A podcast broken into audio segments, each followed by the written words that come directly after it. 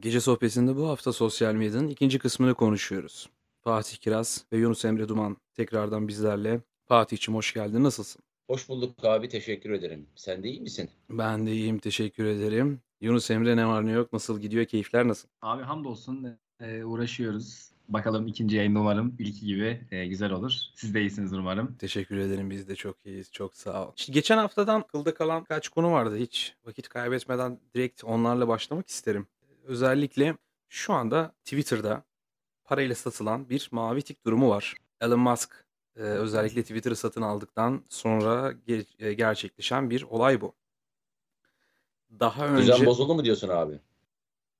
düzen bozuldudan ziyade şu an işte resmi sayfalar mavi tikten sarı tike döndü. Onlar da sarı. Sen, ben normal aylık 10-12 dolar gibi bir rakama mavi tike geçiyoruz. Ve şu an e, yani artık resmi hesap statüsü benim gözümde Twitter'da yok. Benim bireysel olarak e, Twitter'dan biraz soğumama sebep oldu. Biraz o orijinalliğini benim gözümde kaybetti açıkçası. Başta sen, akabinde de Yunus Emre sizin yorumlarınızı merak ediyorum. Bu neye yol açabilir? Evet. e, aslında eskiden daha e, statüyü belirleyici bir rolü varmış sanki bu mavi tık konusunun değil mi? Şu an Tabii. Instagram'da da devam ediyor. Tabii. Ama bildiğim kadarıyla Instagram'da alınması daha zor. Tabii tabii. Baya baya Tabii tabii Instagram'da e, maddiyat karşılığında alım zaten mümkün değil. E, senin tam olarak bahsettiğin e, belirli prosedürleri var işte e, takipçi sayısı olsun, medyada belirli bir e, durumda olman gerekiyor. yüzün olması. Tabii tabii tabii tabii. Yani bayağı böyle e, iş alımındaki CV'ye benzer bir CV gönderiyorsun. Ve Instagram ona rağmen çok fazla tanıdığım var. Ona rağmen çoğu zaman kabul etmiyor. Yani herhalde Elon Musk burada maddiyatı düşünerek bunu yapmış olamaz diye düşünüyorum ama e bunu bence sesi düşünebiliriz hep beraber. E, neyin ünlaşmak istedi sizce? Abi şey olabilir. Aksine bence biraz maddi düşünmüş olabilir. Çünkü şöyle. Şimdi bu adam yanlış bilmiyorsam şey de oldu. 44 milyar dolar gibi bir euro da olabilir. Tam bilmiyorum. Çok da fark etmiyor. Gerçi 44 milyar euro veren şey dolar veren euro da verir yani. Ee, böyle büyük bir paradan söz ediyoruz. Bir de dediğim gibi yanlış hatırlamıyorsam önce bir satın alım oldu sonra bir vazgeçme durumu oldu. Doğru. Yani ama sonra tekrardan aldı. Yani Doğru. demek ki bu adam biraz tutuşmuş olabilir maddi açıdan. Yani Hı. böyle büyük bir iş belki e, akabinde çeşitli e, maddi sıkıntılar da getirmiş olabilir ki e, mesela Twitter'ı aldı. E, belki işte Twitter'ın bu işte mavi tikle işte bir para birimiyle insanların biliyorsunuz bu popülarite insanların sevdiği bir şey.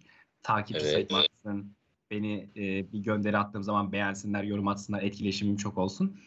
Bunu sırf Twitter'ın kullanımı artsın diye önünü açmış olup e, beraberinde hani çifte kazanç. Hem maddi anlamda bir şekilde belki o verdiği 44 milyarı amortilemeye çalışmış olabilir.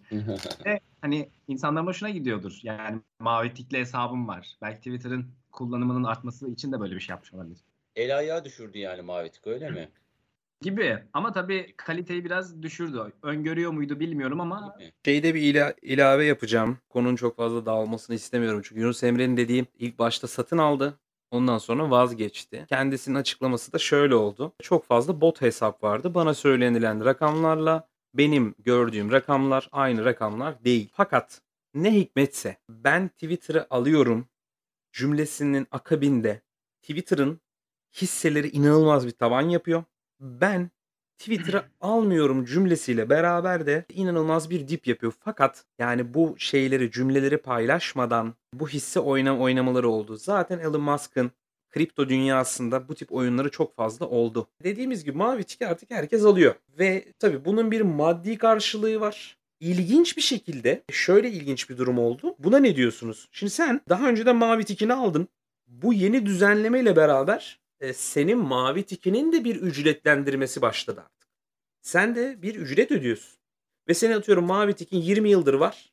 10 yıldır her neyse 20 yıldır Twitter zaten yok da.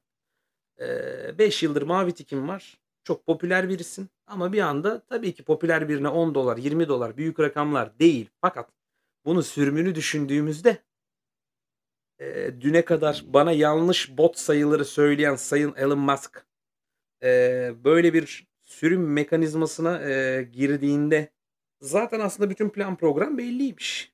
Abi ben şöyle düşünüyorum. Şimdi sosyal medya platformunda hangisine bakarsanız bakın Facebook, Instagram, Twitter hepsinde bir e, bot, hile, takipçi arttırma hileleri, yok Hindistanlı takipçi, yok beğenilerim artsın, yorum artsın. O tarz muhabbetler her zaman vardı illegal yollarla. Ama bence Elon Musk bu durumun gayet de farkındaydı ve bunu biraz legalleştirmeye çalıştırma çabası olabilir bu. Yani o parayı gidip herhangi bir influencer Twitter'daki herhangi bir hesaba verip takipçini illegal yoldan arttırmak yerine adam diyor ki kardeşim bana parayı ver ben sana e, mavi tik sağlayayım. Mesela Twitter'da şöyle olaylar vardı bu olmadan önce. Influencer denen hesaplar var ve bu insanlar mesela şöyle gönderiler bu adama yazıyorsunuz diyorsun ki mesela kaç takipçi istiyorsun? 5000 takipçi. Adam da diyor ki işte 250 dolar falan. Peki bu adam bunu nasıl yapıyor mesela? Şöyle mevzular var. Bu adamın hesabını e, Nijeryalı böyle dolar kurunun atıyorum 10 doların onların neredeyse bir aylık maaşına tekabül ettiği para e, para birimi düşük yerlerde adamlar bu insanlara Twitter'a bir gönderi atıyor. Mesela ben adama 250 dolar attım. Bu adam kendi Twitter hesabında bir gönderi paylaşıyor. Diyor ki 5 dolar çekilişi var. Kazanan 10 kişiye 5 dolar verilecek. Yapmanız gerekenler diyor. 250 dolar verdiğim benim hesabımı oraya etiketliyor. Diyor ki bunu diyor takip edeceksin. İşte ilk 10 gönderisini e, beğen, yorum at. Güzel de yorum at diyor. Öyle bot olduğun belli olmasın. Biraz İngilizce bir şeyler yaz. Süsle püsle emoji at. E, ben de diyor sana çekilişi koyayım ve işte 24 saat sonra bitecek ya da 48 saat oluyor genelde. 48 saat sonra yapılacak olan çekilişte 5 dolar kazanma fırsatı yakala. Ve gerçekten Nijeryalı insanlar bunu yapıyor yani. Bu Nijerya tabii tek bir örnek. Güzel yorumladın bence farklı bir bakış açısıyla. Peki statü farkını e, nasıl belirtiyor olacak artık Twitter? Ya o onu bence e, gözden kaçırmış olabilir abi sonuçta. Bu da bir insandır. İnsan beşer şaşar derler. Yani belki evet. Olabilir e, tabii. Niye olmasın? Legale, legale çevirdi evet. ama e, hani biraz kaliteyi düşürdü gibi. E, çünkü, Çünkü çok fazla fake hesap olacak değil mi? Yanlış mı düşünüyorum? Tabii yani ki. çok fazla fake hesap olacak Şimdi ya. şöyle araya şöyle girmek isterim. Buyur abi. Ee, Yunus Emre'nin dediğine ilave olarak e, şimdi çok da güzel yorumladı ayrıca Yunus Emre. Fakat Elon Musk tarafını o kadar masum e, görmüyorum. İllegali getirin ben legali çevireyim daha Twitter almadan şöyle bir beyanı olmuştu. Donald Trump'ın hesabını geri vereceğini yönelik bir e, beyan olmuştu. Ömürlük askıya alınmasındaki ana etken Beyaz Saray olayları. Ve Beyaz Saray olaylarının e, baş kahramanı birinin hesabını e, geri vereceğim diyen birini o kadar ben masum görmüyorum. Tek bir de Evet. Fatih hocamın bu statü farkına gelecek olursam en başında minimal bir şey aktarmıştım. Statüler ancak orada ayrılacak. Kurumsal yerler e, açık sarı tonda bir tik alıyor şu anda. Onun altındakiler mavi tik. Bu kadar. Başka bir statü yok. Ya evet aslında dediğiniz gibi e, bu sefer eskiden mesela e, kendi yorumları, orijinalliği, e, yaptığı gönderilerle o mavi tik kazanan insanlar belki yapmıyor. Dediğiniz gibi yani fark bir tek e, kurumsalla belki de bireysel hesaplar şeyini indirgenmiş durumda. Ya bu, bu da aslında biraz zaten 2-3 e, yıldır bu muhabbet dönüyor. Ben tabii dediğim gibi o Twitter'ın prime dönemlerine yetişemedim de şey herkes diyor yani eski Twitter, işte eski Facebook, eski Ekşi Sözlük, eski Uludağ Sözlük falan. Ee, biraz aslında şey açısından düşünmesi lazımdı diye düşünüyorum. Mesela örneğin siz bir satış yapacaksınız. Satış yaparken e, kendi açınızdan değil de bir müşteri olarak ben bunu niye alayım diye düşündüğünüz zaman aslında başarılı bir satışa daha çok yaklam, yaklaşmış oluyorsunuz. Şimdi Twitter'da da aslında kullanıcı açısından biraz düşün, düşünülseydi e, hani bu kalitenin bu mavi tiki kazanma olaylarının o orijinallik o hani e, anladınız mı demek istediğim? O korunabilirdi ama oraya çok aslında ben e, üstüne düşüldüğünü zannetmiyorum. Biraz daha maddiyat ve popülerleşmesini sağlama yolunda atılan adımlar. Popüler olmasıyla e, programın kalitesinin düşürdüğü her camiada gözüküyor. Örneğin ben bile mesela Peki. Sherlock Holmes vardı 2012-2013'te. İlk dizisinin çıktığı zamanlar daha kitapları falan hiç kimse bilmiyor adamlar, dedektif falan. Ben okudum, ben izledim. Sonra bir baktım bir popülerleşti. Giriyorum DNR'a. En çok satanlar da Sherlock Holmes. Ben de saldım mesela bir süre sonra. Çünkü popüler kültür olduğu zaman bir şey o retro havası geçen yayın dediniz ya o retroluk o eskiler ya eskiden dinlerdik Sherlock Holmes'ler vardı. İnsanlar Evet. seviyor aslında. Yani eski zamanlarla onunla bütünleştiğini bilmek insanı iyi hissettiriyor. Şimdi Twitter'da da o muhabbet ortadan biraz kalkınca e, işte dediğim gibi o mavi tik olayları biraz söndü açıkçası. Facebook içinde şöyle bir şey var. Buna hemfikir miyiz? Mezarlık diyoruz artık. Ölü mezarlığı Facebook. Dinozorlar. Twitter bir de Güzel benzetmeymiş. E, Facebook baktı ki e, çekiliyor piyasadan. Birileri çekiyor onun pimini. Şey olaylarına başladı. Hatta önce Twitter'da bir SpaceX odaları çıktı. Eskiden mesela yoktu.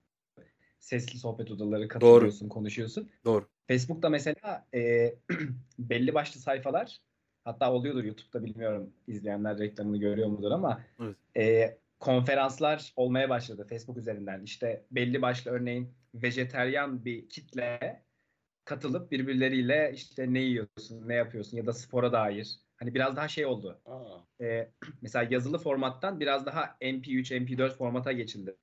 evet evet evet. E, Sosyalleşebileceği bir ortam var yani aslında doğru mu? Evet, biraz insanlara o olanağı sundu. Topluluklar oluşturuldu yani. Eskiden de vardı ama dediğim gibi yazılı formattaydı. Şimdi biraz daha e, görsel, işitsel. Şimdi özet olarak sosyal medyanın Twitter ayağını toparlayacak ve bağlayacak olursak son sözlerinizde bu konu üzerine alacağım. Hemen akabinde diğer konumuza geçeceğim. Yunus Emre bu sefer senden alayım ilk olarak. Mavi tik hakkındaki son olarak düşüncen nedir? Mavi Tik'in paraya dayalı bir sistemi. Twitter'ın aslında koronadan önce bir sıralama görmüştüm. E, dünya üzerinde kullanılan e, sosyal medya platformlarında dördüncü, beşinci falan geliyordu. Öyle ki yani e, TikTok, Instagram, e, Facebook önüne geçmişti Twitter'ın. Evet. E, koronadan sonra özellikle şu son bir iki sene Elon Musk'ın almasıyla beraber bu revanşa geçtiği tabii ki hani bu mavi tiklerin olması, insanların buna cezbedilmesi Evet. Twitter'ın popülerliği açısından iyi oldu denebilir. Ama dediğim gibi iyilik hamlesi beraberinde popülerlik şeyinden hani orijinalliğini yitirmiş olduğu için negatif etkileri de var. Ben mesela bir daha Twitter'ı o kadar e, böyle ne derler şeyle kullanmam. Ama popülerliği tabii ki arttı. Fatih Hocam senin e, hem son yorumunu alacağım hem de şöyle de birer soru sorayım bununla alakalı. Bir süre sonra Twitter'da daha önce mavi tiki olan insanların farkındalığı mavi tik almayanlarda oluş, oluşacak mı? Zannetmiyorum. Yani eee ayrıca bu politikanın Instagram kullanıcısını arttırdığı ya da azalttığı ile ilgili eee verilere de bakmak lazım tabii. Şimdi geçen haftadan yine kalan bir konu var. Geçen haftayla bağlantılı. Z kuşağı. Z kuşağını birazcık daha atlatmış gençlerimiz toplu taşımada gereken saygıyı gösteriyorlar mı? Bu saygı ne olmalı? Yanında bir hamile geldiğinde, ciddi anlamda kabul ettiğimiz bir yaşlı geldiğinde 80-90 paritesi. Yaşı fark etmeksizin engelli geldiğinde orijinal uyku numarası yapan gençler. İşte harbiden anladın mı? Şeyden TÜYAP'tan uyumaya, uyumaya başlamıştır. Mecidiyeköy'de inecektir. Anladın mı? Şimdi Mecidiyeköy'de inecektir. Vardı değil mi bu ya? Tabii. Var mı? Evet. Tabii tabii evet. Söğütlü Çeşme'ye kadar uyuyakalmıştır. Ben bu gençlere bir şey demiyorum. İyi uykular. Ben ya benim nezdimde benim benim nezdimde sorun yok. Hatta ben şunu bile biliyorum. Söğütlü Çeşme'den durağı kaçırıyor. Söğütlü Çeşme'den tekrar biniyor. Yanlışlıkla TÜYAP'a kadar geri uyuyor. Ee, burada zararlı çıkan tabii İBB oluyor anladın mı? Bir biletle bayağı otel gibi kullanıyor. Neyse. Şimdi değerli yorumlarınızı merak ediyorum. Akabinde ben de yorumlarımı söyleyeceğim. Bu konu hakkında ne düşünüyorsunuz? Fatih Hocam bu sefer sizden başlayayım. Şöyle aslında gençleri de anlamak lazım. Nitekim aralarında çalışanlar var. Bütün gün bir şekilde e, e, okulun yorgunluğu, e, belki de gezmenin yorgunluğu. Her şey olabilir yani. E, onlara da birazcık tolerans gösterelim. Fakat biliyorsun tabii bizim toplumsal normlarımız içerisinde büyüklere yer vermek e, önemlidir. E, çünkü Bu biraz saygı da ifadesidir aslında değil mi? Bunlar önemli şeyler. Toplumun değerleri içerisindeki konular. Fakat şunu anlam veremiyorum.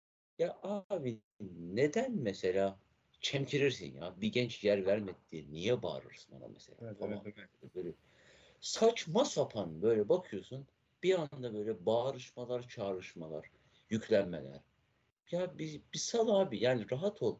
E, olabilir belki de rahatsız, belki sağlık problemi var. Belki de mi belinden rahatsız falan yani. O yüzden e, Yunus Emre de artık bence e, anlat bakalım. konular. Çok sana attım hadi bakalım.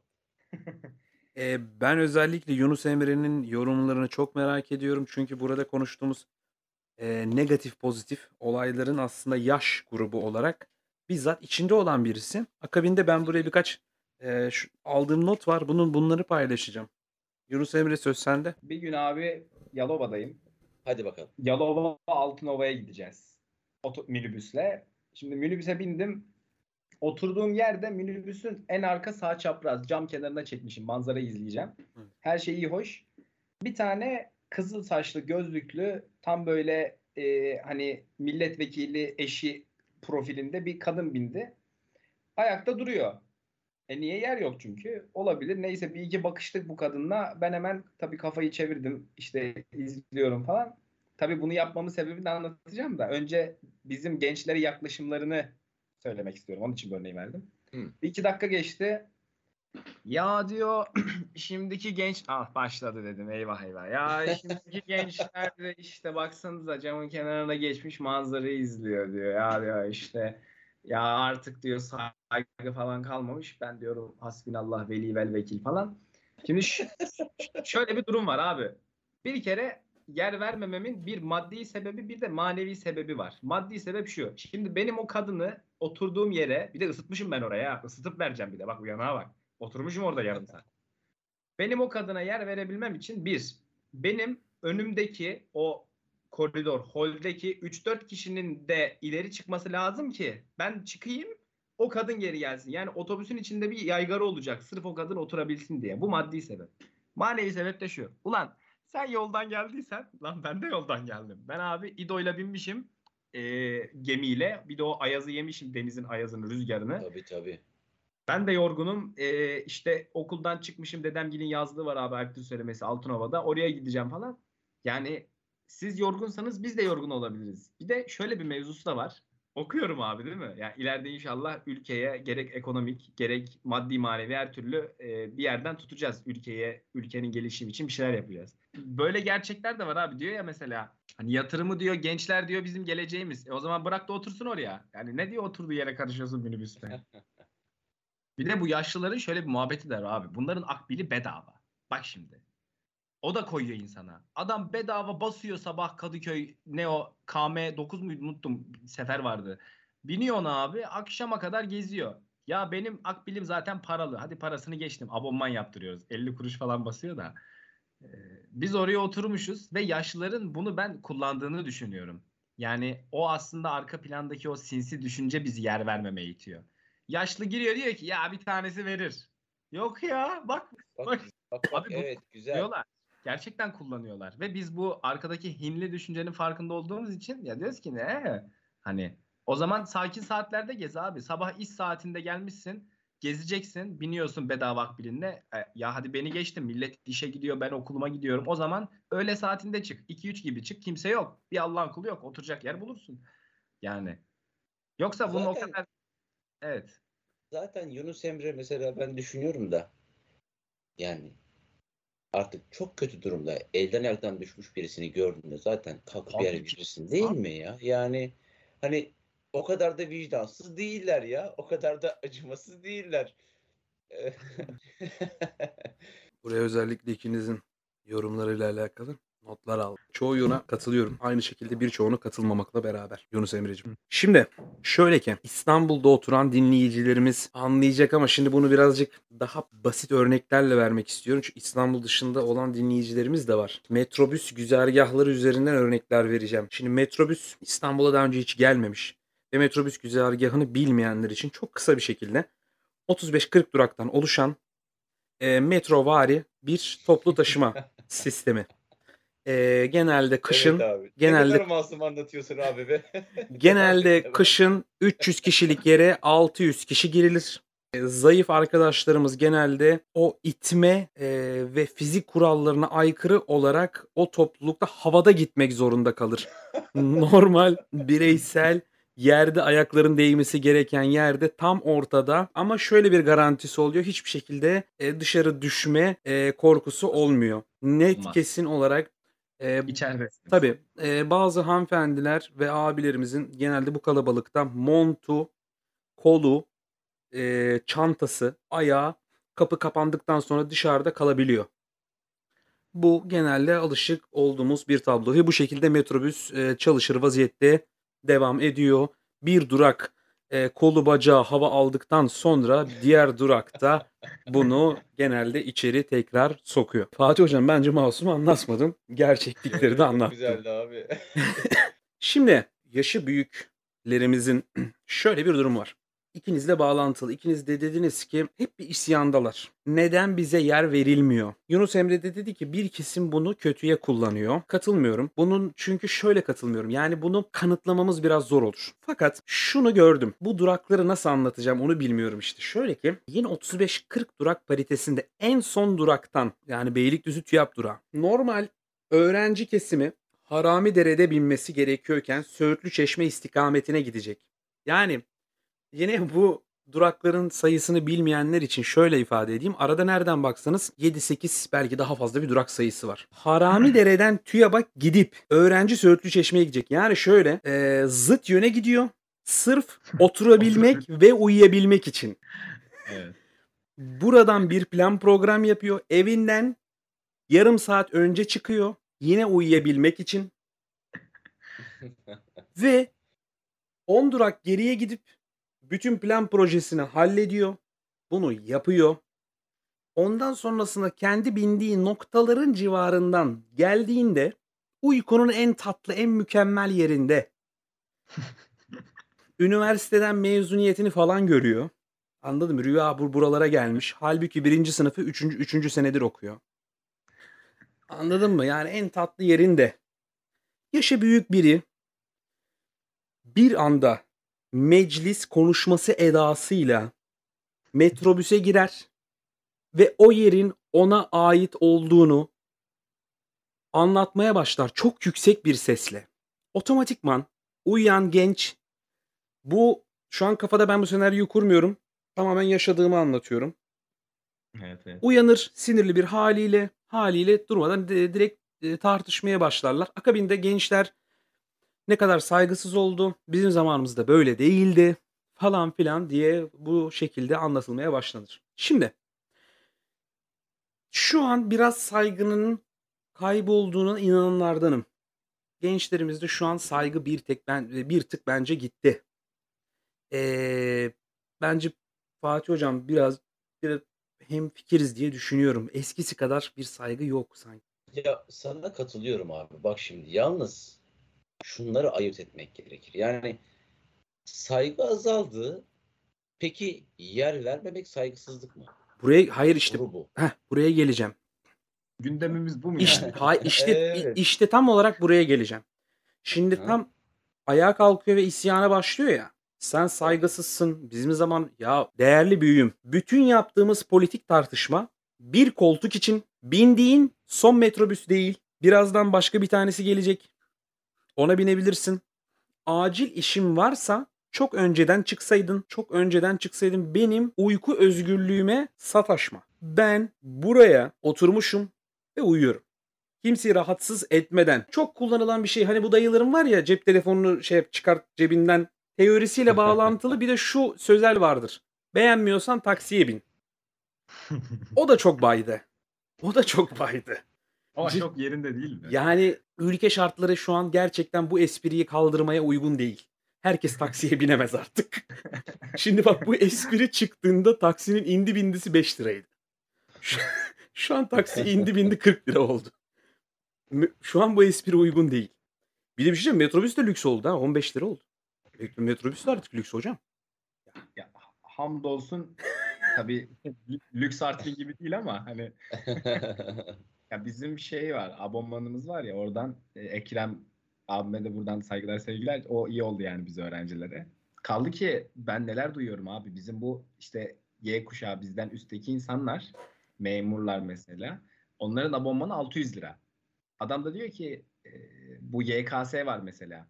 YKS'ye giriyor adam 200-300 bir harç veriyor sınava girmek için. Uzaktan bir yer yazıyor yalandan sınava girip. Nasıl biz yerimizde duralım abi? Nasıl o koltuktan kalkalım? Adam gidiyor bizim gibi öğrenci akbili basıyor mesela. Hani bir de biz tabii İETT konusuna değiniyoruz. Bir de çok bambaşka bir dünya var bahsetmediğimiz. Hiç girmeyelim oraya. Çok pardon Evet. Yunus Emre lafını keseceğim. Yunus Emre'nin şu son 60 saniyede konuştuğuna dinleyip de ya ne diyor bu sakın kimse demesin. Bizzat çok yakın tanıdığım biri bunu yapıyor. Buyur evet söz sende. Kaldı ki e, bunun bir üst seviyesi daha var. O da şu.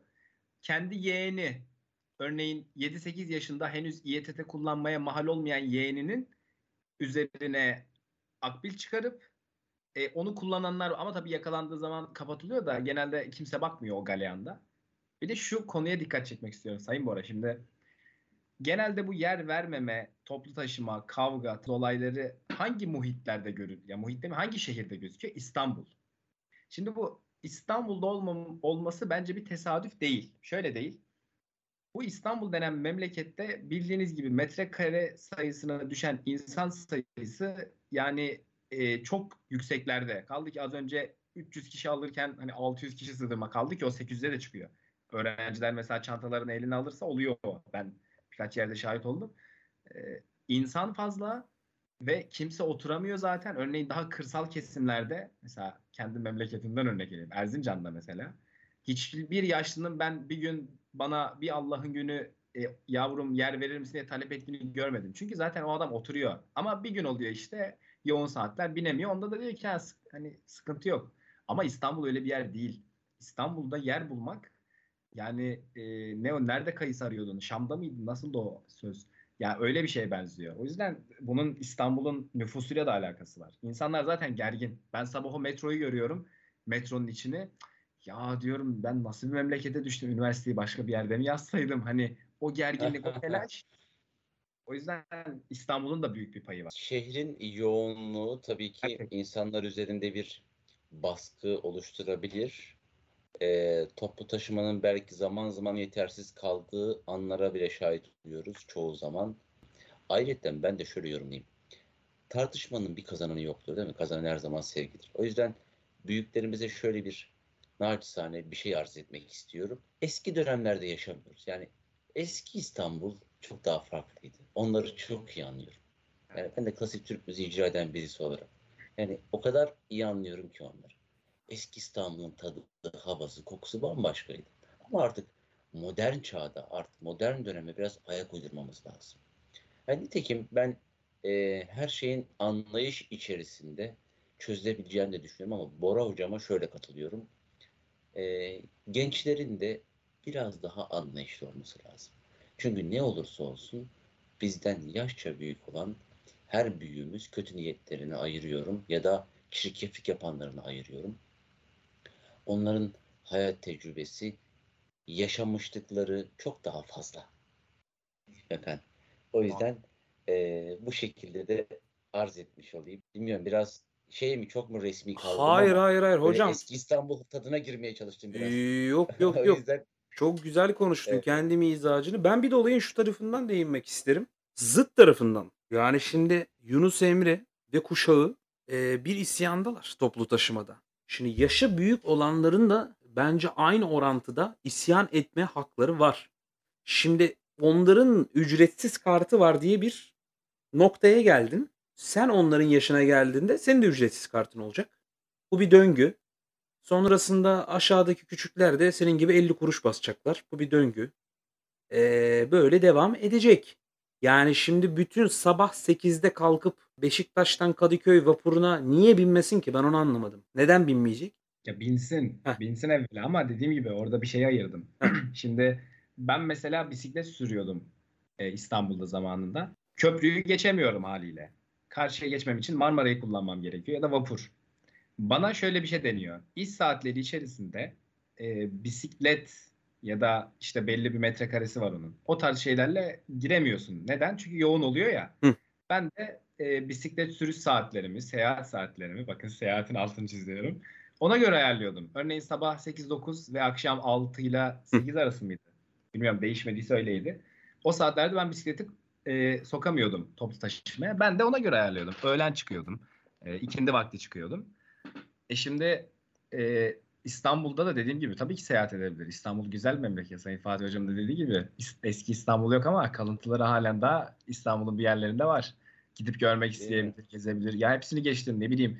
Kokoreç yemek isteyebilir sahilde mesela yaşlı abim, öz abim. Hiç problem değil ama yoğun olduğu saatlerde böyle bir şey talep edip üstüne üstlük bir de oturmayı talep etmesi onu da geçtim bir seviye üstü oturan bir gencin yerinden kalkması ve o gencin okula, kütüphaneye, bilakis işe gidiyor olması biraz bana şey geliyor. Yani biz bunu düşünebiliyoruz mesela değil mi? Ben mesela kendi saatlerimi ayarlayabiliyorum ona göre. İkindi vakti çıkabiliyorum. E sen neden düşünemeyesin? Şimdi sen biraz önce bisiklet durumunu kendi kibar mizacından dolayı çok kibar bir şekilde lanse ettin. Fakat ben buradaki mimiklerinden oradaki isyanı, altta dönen isyanı da ben neden sabah süremiyorum o bisikleti isyanı da aldım. O isyan işte yaşı büyük e, olanlarımız da bunu kibar bir şekilde isyan ediyor. Sadece böyle bir sana dönüp cık cık cık cık yapıyor. Diğeri de direkt bunu sözele döküyor. Ee, ufak ufak toparlayalım derim. Fatih Hocam özellikle ikinci konuda e, az konuştu. Fatih Hocam'la başlamak isterim. Fatih Hocam son sözlerinizi rica edeyim. Büyüklerimiz baş tacı. Onlara saygı duyuyoruz tabii ki. Fakat kendilerine bekledikleri bu saygıyı e, kesinlikle gençlere de göstermemiz gerekiyor. Neden bunu söylüyorum? Çünkü yani bir denge, bir karşılıklı bir e, durum içerisinde devam etmeli. Sonuçta hiç kimsenin tapulu malı değil toplu taşıma. Hepimize hizmet ediyor. Kamu malı. E, bu açıdan bakıldığında da e, tabii ki öncelikleri olanları ayırt ediyorum burada. Yani çok daha böyle bakıma ihtiyacı olan e, kimseler zaten orada herhangi bir şey sorgulamıyoruz. Öyle bir durumda herkes buna tepki gösterir. Ona yer vermeme durumunda değil mi? Onları tenzih ederek konuşuyorum. E, mümkün olduğunca birbirimize anlayış içerisinde modern çağın e, getirilerini de düşünerek artık eski İstanbul'da değiliz ya. Tamam yani bunları biraz düşünerek e, devam edelim diye e, söyleyeyim. Yani olabilir. Tabii ki zaman zaman anlaşmazlıktır. Bunlar hayatın gerçekleri. Her zaman anlaşabileceğiz diye de bir şey yok bu arada. Mesela mutlak bir anlaşma biçimi denilen bir şey yok ki. Böyle bir bu çok şey olur. Gerçek dışı olur. Olabilir. Bazen e, hem genç arkadaş haklı olabilir hem de ayakta kalan yaşlı haklı olabilir.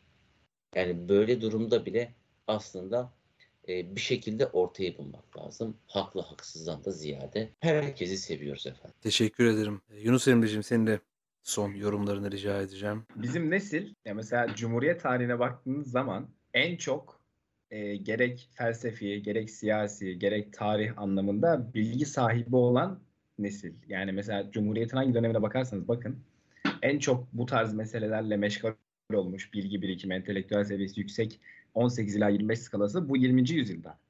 Haliyle yani bu gençler şey gençler değil. Alo e, beyler yani bunlar gerçekten potansiyel yüksek gençler. Yani tamam belki e, işte bazı kalıpsal şeyler var işte metrobüste yer vermeme, ukala tavır, telefonunu çıkar, saygısız şey falan ama yani bu gençler akabinde ve detayında şeyler farkındalar, seviyeleri yüksek, potansiyellerini çok bilmiyorlar ama en azından potansiyellerini ortaya çıkaracak şeyler arıyorlar, deniyorlar. Biri gidiyor piyano çalıyor, diğeri işte ne bileyim e, bu yüzyılda felsefe falan okumaya çalışan gençlerimiz var yani. yani. Kısa ve öz şunu söyleyeyim ben. Bu gençler bir şeyler yapacak. Geleceğimiz gençler. E o zaman gençlerin yani madem geleceğimiz biziz e, o zaman dur da abi oturayım o metrobüste. Yani böyle şeylerle birbirimizin kalbini kırmayalım. Yani olur ya e, mesela ifade ettiniz her insan gergin olabilir. O bir de İstanbul'da gerçekten İstanbul'da yaşayan varsa bilir o gerginliği. İnsan yokken tahammül edemiyorsun bir süre sonra o kafa kaldırmıyor. O yüzden e, üzmeyelim birbirimizi. Barışçıl politika ama merak etmeyin bu gençler e, bir şeyler yapacak. Kaldı ki bunun meyvelerini de bugün e, biraz e, çıtırdan görüyoruz. Dediğim böyle. Canım benim. Ben de şöyle söyleyeyim. Tekrar bunu ifade etmek istiyorum Baro hocamın izniyle. Kavganın kazananı yoktur. Kazanan sevgidir. Her zaman sevgidir efendim. Teşekkürler. Ben çok ufak ekleyeyim. Sevelim, sevilelim, saygı gösterelim. Çok da fazla uzatmak istemiyorum. İkinize çok teşekkür ediyorum. Bu güzel değerli vaktinizi ayırdığınız için sosyal medyanın ikinci kısmında güzel çok tatlı Eksik bir olma abi. Biz teşekkür ederiz. gece sohbetinin bu haftaki bölümü burada sonlanıyor. Hepiniz kendinize iyi bakın. Görüşmek üzere.